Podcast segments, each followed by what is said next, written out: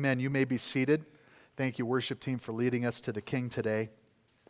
And I'm going to ask if you would turn with me to Genesis 27. We're continuing our series here, an eight week overview of the book of Genesis. And uh, we've been working through some of those different characters that come up here in Genesis, the book of beginnings.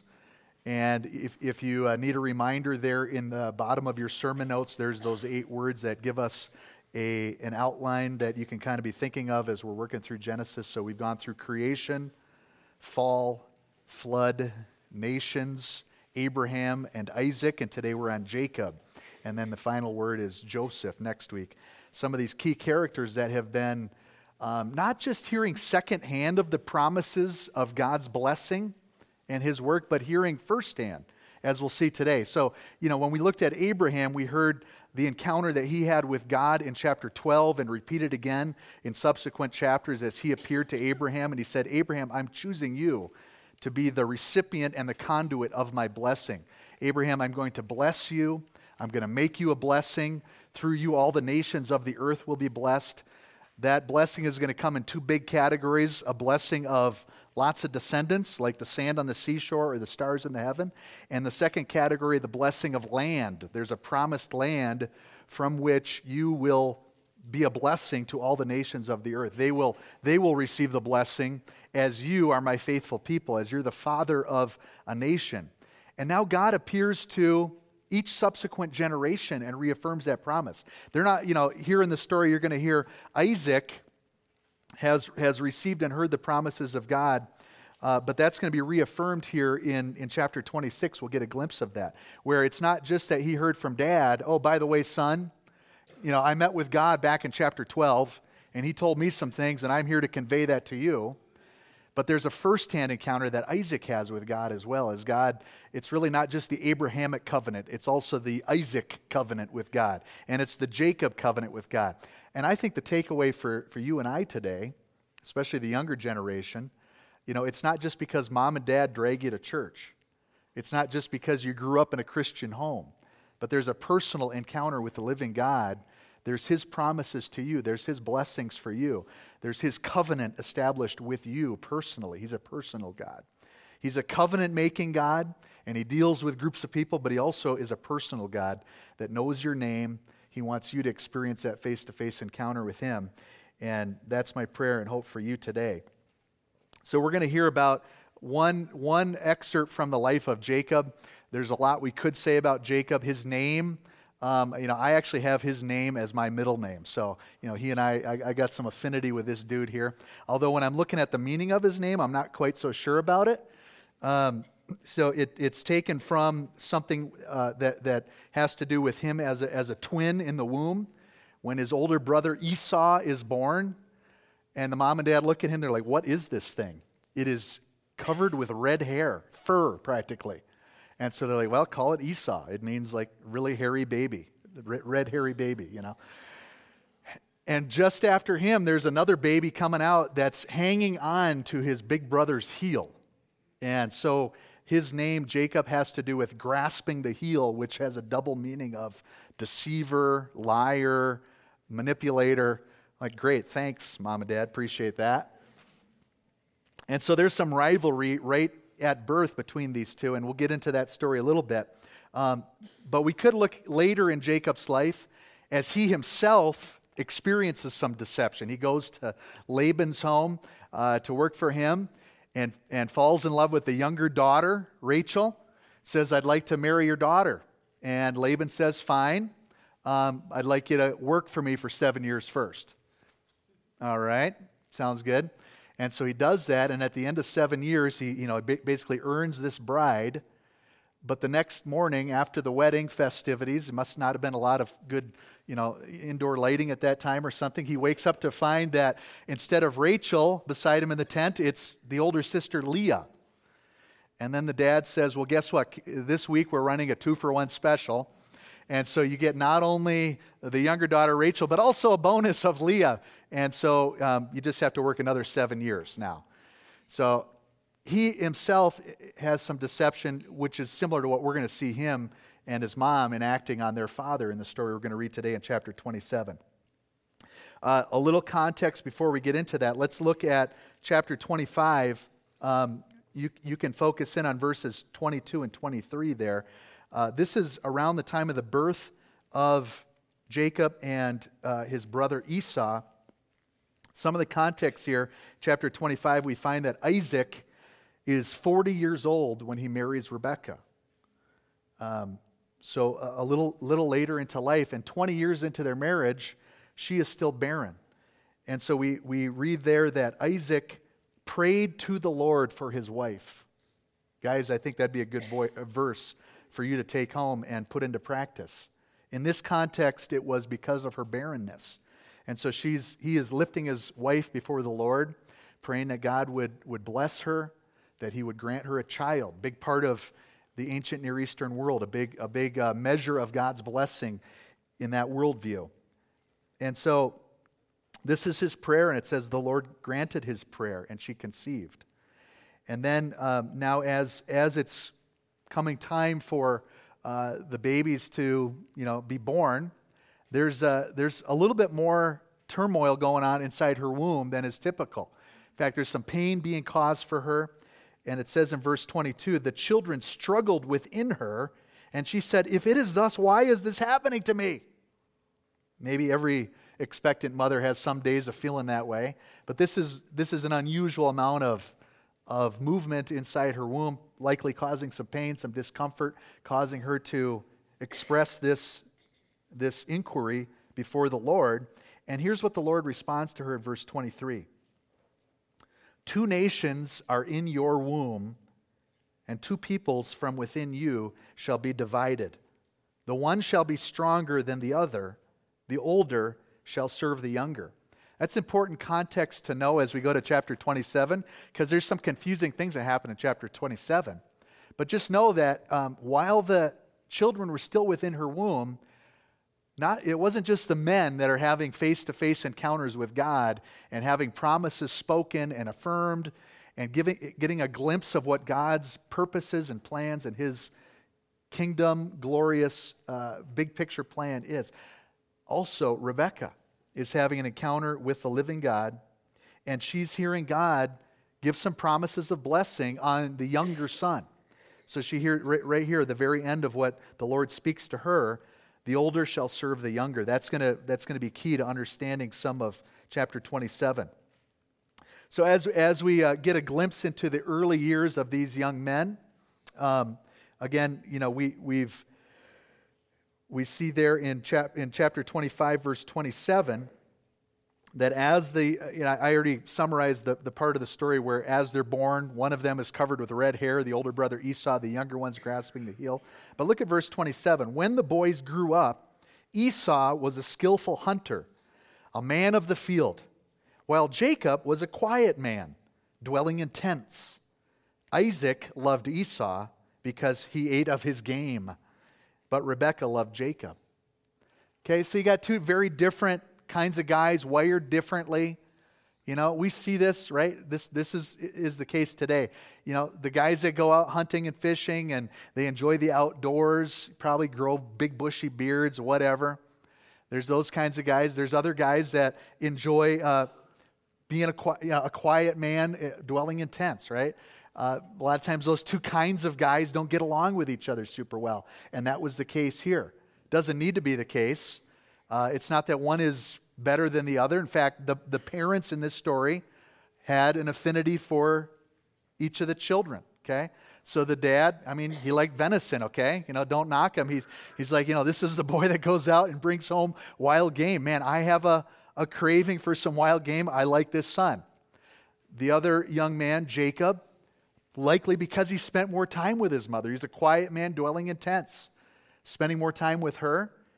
Also, we know that the one on one conversation that she had with God that put Jacob in a special place in her heart. She knew the plans that God had for him, that the older would serve the younger. And she knew this story because she had heard from God himself. And so this is part of their family dynamics. Now, there's an episode here at the end of chapter 25 that, that we need to look at as well. I'm going to read this for you. You've probably heard this, But this gives us a, a glimpse into Esau's heart and his priorities, his attitudes toward the blessings of God versus other things that are desirable and good, but less than what God has in store. So in verse 29, it says, Once, when Jacob was cooking stew, Esau came in from the field and he was exhausted. And Esau said to Jacob, Let me eat some of that red stew, for I am exhausted. Therefore, his name was called Edom. Edom sounds like the Hebrew for red. Jacob said, Sell me your birthright now. Your birthright, your status as the firstborn. Esau said, I'm about to die. Of what use is a birthright to me? I'm starving to death. Jacob said, Swear to me now. I'm serious. So he swore to him and sold his birthright to Jacob. Then Jacob gave Esau bread and lentil stew, and he ate and drank and rose and went his way. Thus Esau despised his birthright. This is just the beginning of now, in, in real fashion, Esau surrendering the blessings, the status as the firstborn son in this culture the one who would have been the, the recipient of the, of the belongings and the possessions, carrying on the family legacy. And instead, he's going, I'll take a bowl of stew. I'm really, I'm really hungry right now. Um, man, it, you know, it's easy to look at Esau with some disdain, confusion, scorn. Like, seriously? You know, you would take mom and dad's will and just like blot your name out of that in exchange for some lentil soup? Are you nuts? And yet, how often do we take those temporal things, blessings that are good and desirable, and grab a hold of that instead of laying hold of the promises of God that have eternal benefit and blessing? And we're tempted to do the very same thing that Esau does when we're looking at those two realities of something we desire versus something that requires some delayed gratification, some waiting on the Lord, some seeing the big picture of what He's doing. Well, in verse or in chapter 26, we see now God making that covenant with Isaac. And let's just read one verse from that, verse 4. I'd encourage you to dig in, check it out, see this conversation that God has. But here's, here's a summary of what's happening in chapter 26. Verse 4 God says to Isaac now, I will multiply your offspring as the stars of heaven, and will give to your offspring all these lands and in your offspring all the nations of the earth shall be blessed. And I hope you're seeing some echoes of what God had already spoken to Abraham prior to this. Now he's, he's got Isaac and he's looking at him and one on one reiterating these same promises, not just to your dad, but to you as well. Promises of descendants, promises of land, promises of receiving a blessing and being a blessing. So Isaac is, is now appropriating those promises for himself. As we get to the end of chapter 26, one more key verse that's showing us some of the family dynamics happening in Jacob's home. Verse 34, it says, When Esau was 40 years old, he took Judith, the daughter of Beeri the Hittite, to be his wife, and Basemath, the daughter of Elon the Hittite, and they made life bitter for Isaac and Rebekah. So the older son is now taking foreign wives. That's a source of bitterness for mom and dad. There's, there's additional family dynamics that are happening here. That comes into play uh, later in, in Jacob's uh, marriage prospects as, as his mom says, No more Hittite wives. Let's, let's have him take a, a wife from among our own people. And that's where he ends up at Laban's home and, and the whole the drama between now he gets two for one uh, leah and rachel. Um, so, so now if you're, if you're doing the math if, if the twins were born when isaac is 60 and by this point in the story esau is 40 dad is 100 years old. Uh, isaac is, is toward the end of his life. And this is where we pick up in chapter 27 let's read this story now of not just the birthright but also the blessing that is going to pass pass over Esau and go to the younger brother, Jacob, here in this story. So in chapter 27, when Isaac was old and his eyes were dim so that he could not see, he called Esau, his older son, and said to him, My son. And he answered, Here, here I am. He said, Behold, I am old. I do not know the day of my death. Now then, take your weapons, your quiver, and your bow, and go out to the field and hunt game for me. That's my favorite verse in the Bible, right there. And prepare for me delicious food, such as I love. And bring it to me so that I may eat, that my soul may bless you before I die. Again, this is a priority in, in Isaac's life. Man, I, I crave some good venison, you know, marinated, roasted, some of that delicious, lean, wild game, or, uh, organic, free range, vegetarian. You know, the, the, the meat only eats vegetables, so it's kind of vegetarian. and so, so he's having this conversation with his firstborn son. It's coming to the end of my life. I've lost my eyesight. There's some important things that need to happen before I die. And so I want to eat this special meal this, this, uh, that I've enjoyed, that's been a part of our bond, our connection. Go out and do some hunting. And so now Rebecca is overhearing this, verse 5. And she was listening when Isaac spoke to his son Esau. So, when Esau went to the field to hunt for game and bring it, Rebekah said to her son Jacob, I heard your father speak to your brother Esau. Bring me game, prepare for me delicious food, that I may eat it, and bless you before the Lord before I die. Now, therefore, my son, obey my voice as I command you. Go to the flock and bring me two good young goats. You know, I've heard, I've heard uh, Larry Hobbs say that, you know, antelope tastes like goats. So apparently Rebecca is, is, in, is in sync with that. Go get some goats so that I may prepare them, prepare from them delicious food for your father, such as he loves. And you shall bring it to your father to eat, so that he may bless you before he dies. Okay, so, so now um, Isaac has a plan. He's sending out the firstborn son to go get some wild game.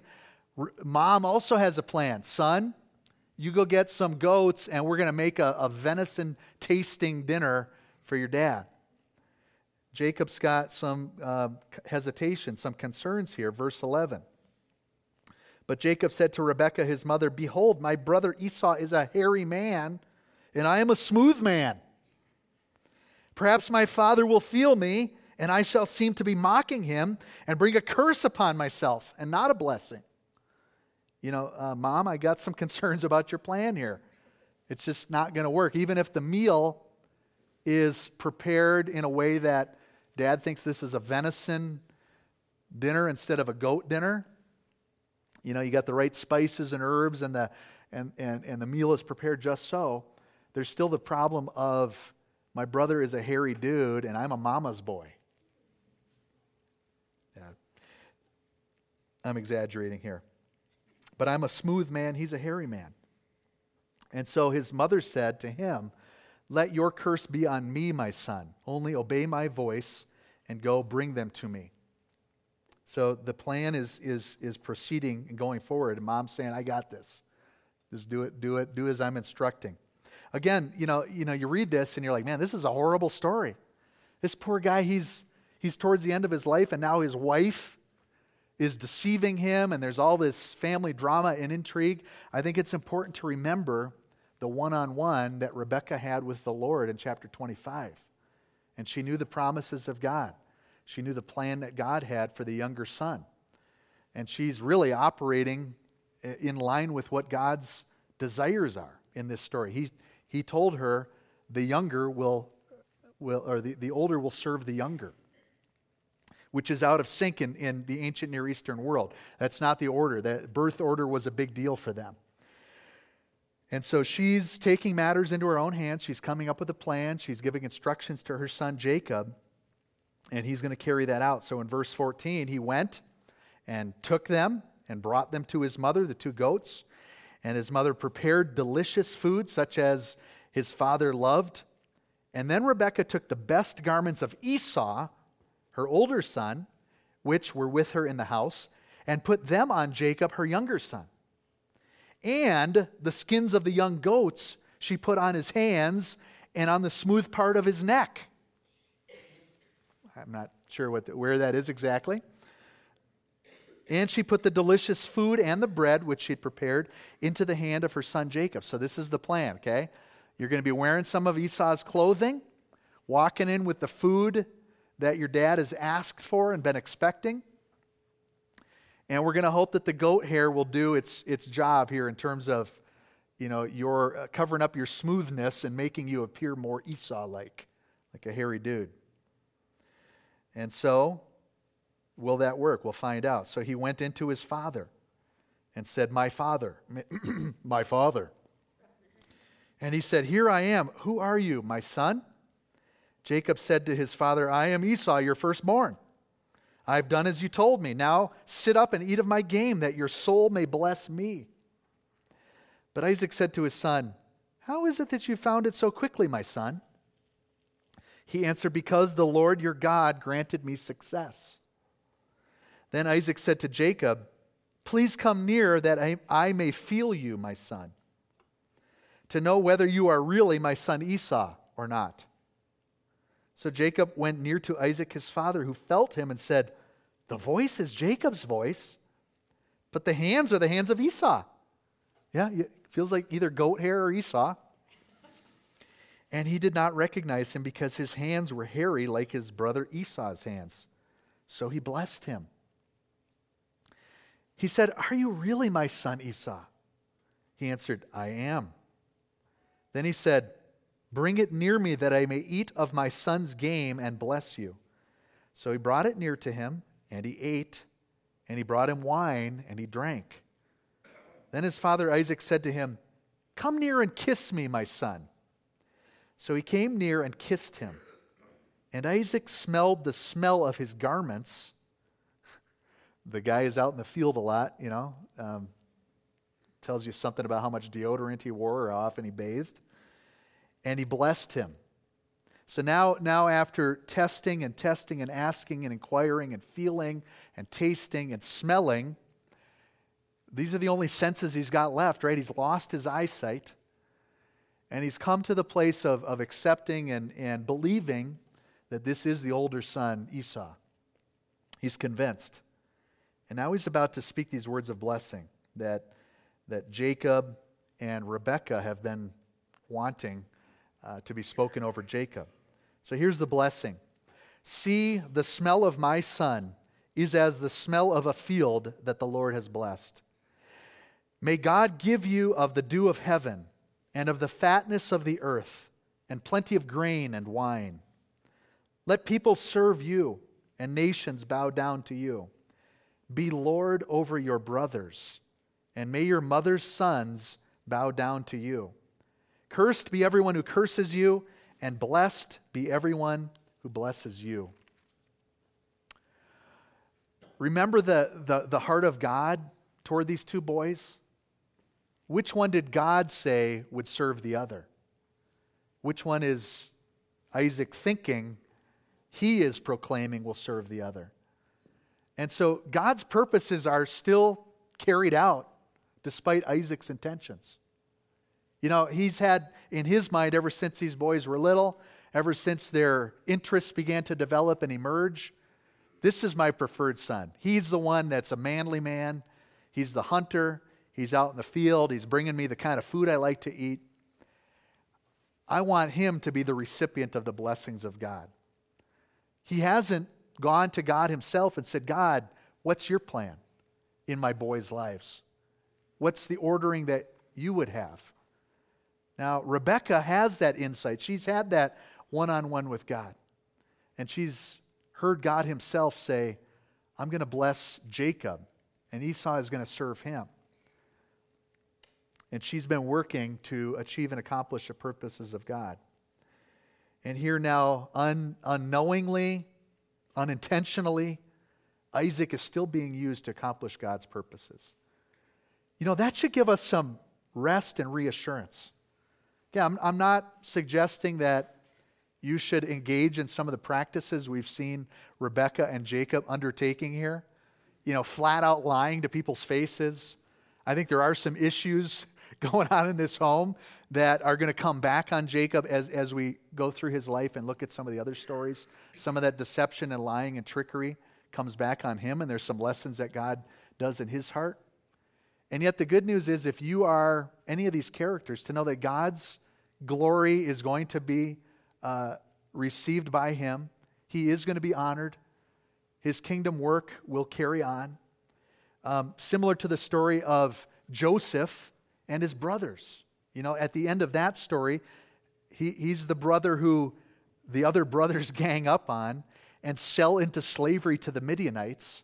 And God uses that as a whole chain of circumstances in his life that lead to him being second command in Egypt during a time of famine. And now, those same brothers who betrayed him and hurt him and rejected him are now coming to him asking for grain. They don't even know who he is.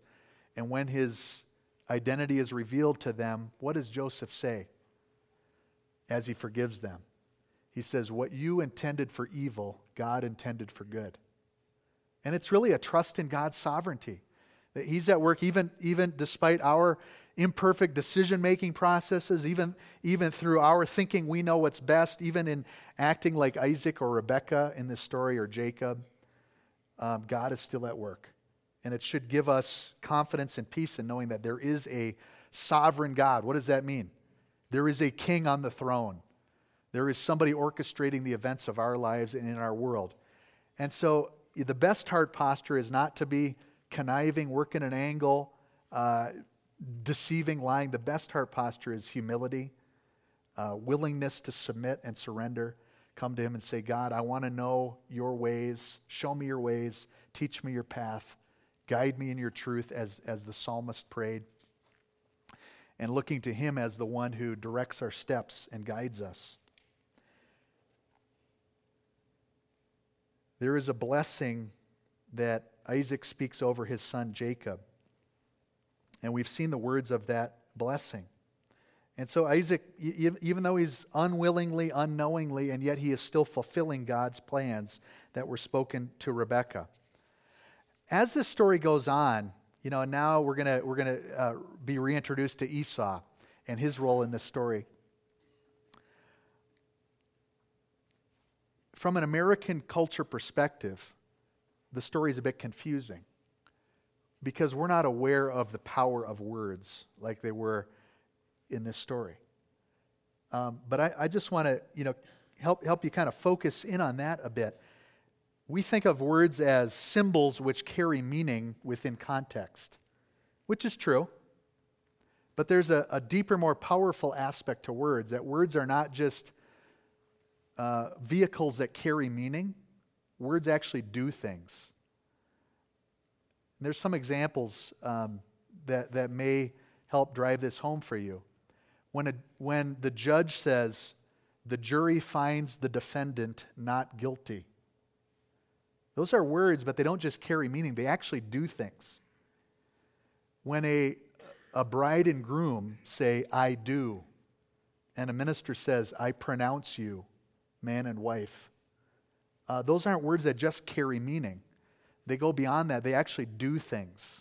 They, there are actions connected with those words. You can, you can read about that. You could get a PhD in speech act theory as an aspect of linguistics right? The idea that words don't just say things, they also do things. And there's power in words. And I think the lesson for me as I read this story and, and that I would encourage you is use your words carefully. Uh, James 3 says this about our tongues. With our tongues, we bless our Lord and Father, and with it, we curse people who are made in the likeness of God. From the same mouth come blessing and cursing. And that same mouth that on a wedding day could say, I do, that same mouth that could proclaim, I, I, I, pronounce you husband and wife, could say things like, I'm so proud of you to a child, or you'll never amount to anything. Words do things. And the heart of that passage in James is that out of the same mouth, from that same tongue, would, would come blessings to our Lord and Father and blessings to people who are made in the likeness of God. That's his heart for us. And so we, we bring that to God. We say, God, we can't tame this thing, we can't control it.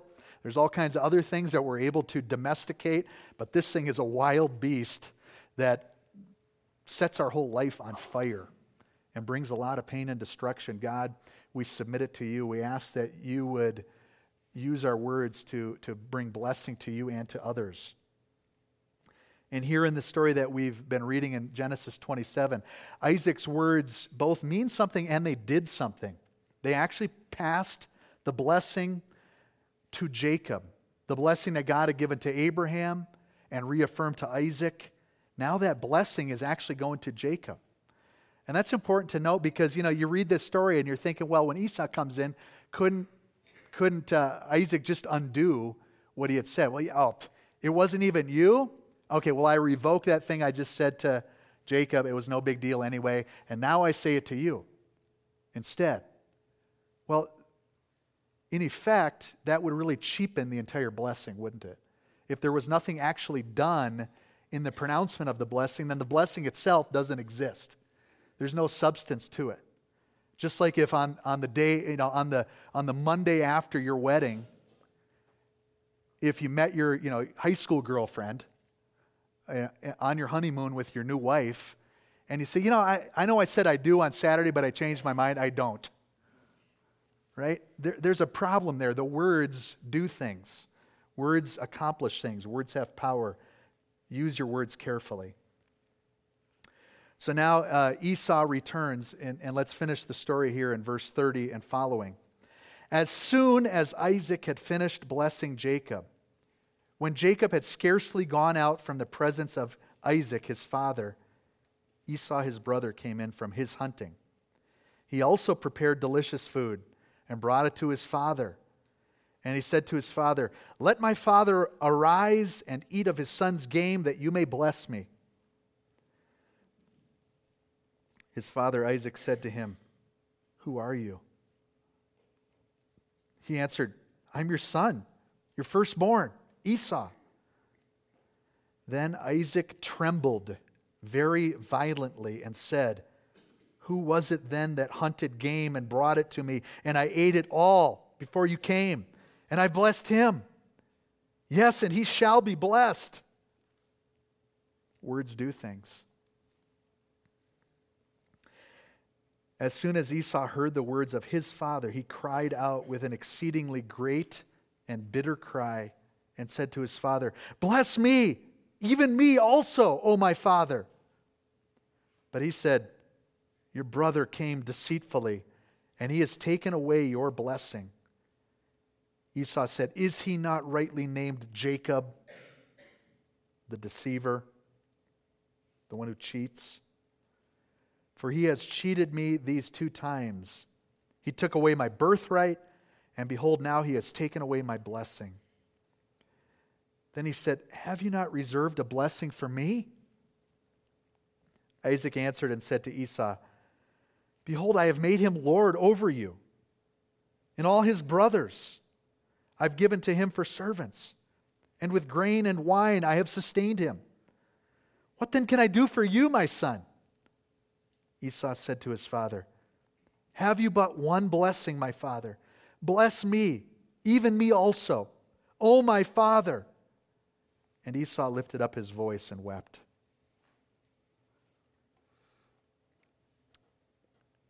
I see in the, in the pain and, and agony of Esau now later in his life, after he's despised his birthright, exchanged it for a, bo- a bowl of stew, now he's starting to really understand what the blessing entails. And in that cry of Esau's heart, I hope you find yourself right with him crying out to the God who gives blessing, Bless me. Do you have good things in my, for my life? Is there a plan for me? Is there hope? Is there a future? Are you at work orchestrating the circumstances of my life for my good and for your glory? Don't despise the blessing of God. Don't be confused into thinking that your plans, your desires, your ideas, your dreams, your hopes will ever bring any lasting satisfaction. I'm sure that bowl of stew in Esau's memory didn't taste as good as it did on that day when he came in from the field. Now that he's confronted with the reality of the blessing of God passing to his younger brother instead of to him. And the good news is that we don't live under an old covenant where the blessings of God are restrained to one person, to one lineage, to one set of DNA, to one family. We live under a New Testament, a new covenant in the blood of Christ where the veil in the temple has been torn in two, where we are granted access to the Father, where His rich and abundant and overflowing blessings are to you and you and you and you and me and each one of us and every one of our children. And the good thing is that as parents, we don't need to decide which one of these kids am I going to impart the blessings of God to. We can richly and abundantly give the blessings. On the front of your bulletin, is a blessing taken from Numbers. The priestly blessing, the, the Aaronic blessing, Aaronic, Aaron, the, the head of the, the Levites, the priests. This could be a way that you could bless members of your family, members of the body of Christ. This is a prayer and example from Scripture. The Lord bless you and keep you. The Lord make his face shine upon you and be gracious to you. The Lord lift up his countenance upon you. The Lord turn his face toward you and give you peace. And that's a blessing that is not limited or restricted to just one member of your family. Uh, don't give a blessing like Isaac did to one of his sons, saying, The rest of your siblings are going to bow down to you. and you alone get all the blessings of God. That was a particular blessing for a particular family chosen for a particular purpose of God. And we see the anguish and, and agony in Esau as he's realizing the weight of what's happened in his life. And so, is there any blessing? What's the answer?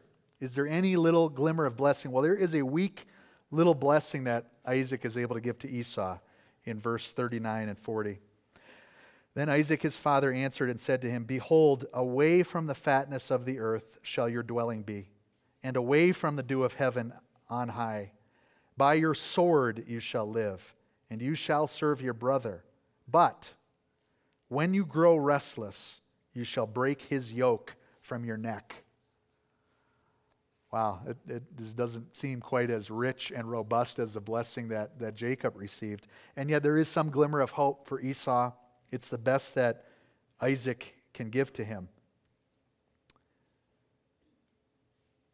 Your, really, the, the effect of those words on Esau was not to bring hope. It wasn't to bring, you know, Esau didn't go, okay, good, thank you. That's what I was wanting to receive from you, Dad.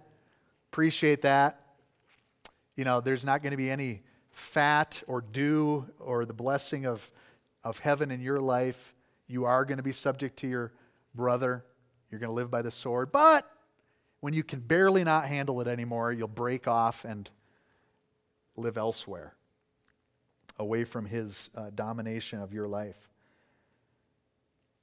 What about the, the words that you speak, the words that God has entrusted to you as a conduit for his blessing in the lives of others? You know, there's a lot in the New Testament that talks about how our job as believers is to edify one another. That means to build each other up, right? That doesn't mean always speaking words of, of comfort and hope. Sometimes it means correction and, and rebuke and, and honesty and ways of shaping and helping people to understand what God is doing in a situation and to live to glorify Him and honor Him. And yet, in all of our desires toward one another, it should be to bless one another, to encourage, to, to build up in whatever way God speaks through us into the lives of each other. Ephesians 4, in, in context of talking about those gifts that God gives to the body to build up the body, to edify it, gives this caution. Verse 29 Let no corrupting talk come from your mouths, but only such as is good for building up, as fits the occasion, that it may give grace to those who hear. The good news is that God's blessings are limitless that we have that opportunity to use our tongues and our mouths and our language to not just bless our Lord and Father, but also bless people who are made in the likeness of God. Um, I'll tell you, I'll tell you two personal stories. One time when I missed this, and another time when I uh, later in life had a chance to do this. Um, I had a, a, partner in ministry when we were, when we were working in youth ministry, a, young, a younger guy, or a guy close to my age, but he was working with the junior hires. And he felt that God was calling him to go and work in a, in a different ministry context. And he was seeking my blessing in that. And I said, I don't, I don't know if, I, you know, God hasn't spoken to me. I don't know. I feel awkward about what you're asking because this is the first I'm hearing of this. I, I didn't know this was coming. I, I don't know where you're going. I, basically, I withheld my blessing. And he was upset, angry, and rightfully so. You know, later over the, over the years, we came to terms with that, but I, I, it was a lesson that God showed to me and spoke to me that if someone asks for a blessing, why would I withhold that? You know, why not allow God to, to work through me in that situation? As we were leaving that, that church and that, and that uh, place where we spent 21 years as a family there in northern Minnesota, um, to move here, to be with you guys three years ago, we had a lot of people, especially toward the end, that were like, Can we get one more cup of coffee? Can we get one more uh, breakfast or, or dinner or, or, time together? Can we just connect with you? Right at the end, of course, and everybody waits until a week before you're, you're getting ready to move, and, and, and the world is crazy. And so we did a lot of those kind of last time to get together. And after the first one or two, Heidi and I were talking, and we said, You know, what we needed to say, we didn't say. We got to fix that because um, we're leaving in a week. And that's the last eyeball to eyeball, face to face that we're going to have with that individual or that family for a while. You know, we, we've found out since then that Minnesota is not out of touch. Like, you know, you can still see people from Minnesota if you live in Colorado. And yet, we, we decided right then that we didn't want to miss the opportunity to speak blessing to people. And so we started doing that, where um, d- doesn't come natural for some Midwesterners that have been around a lot of Scandinavians and Norwegians, and you kind of, you know, have this attitude of uh, like the like the, the Sven and Ole and, and, and Lena joke about, you know, Lena, I told you on our wedding day I loved you. If that ever changes, I'll let you know. right? I mean, that's kind of the world that we lived in. It wasn't a huggy place like Colorado, and yet we, we started doing that in our last couple weeks. And so when we'd have that meeting, to look that person in the eye and say, here's what you've meant to us, and here's um, how you've been a blessing to us, and here's what we see God doing in your life, and here's what we're thankful for, and to allow God to speak encouragement and blessing through us. And I would encourage you to take the risk and maybe get out of your comfort zone and look some people in the eye this week and say, Here's what I see God doing in your life, and here's how I want to encourage you and here's the blessing of God that, that I'll just, in a simple way, allow Him to speak through me into your life.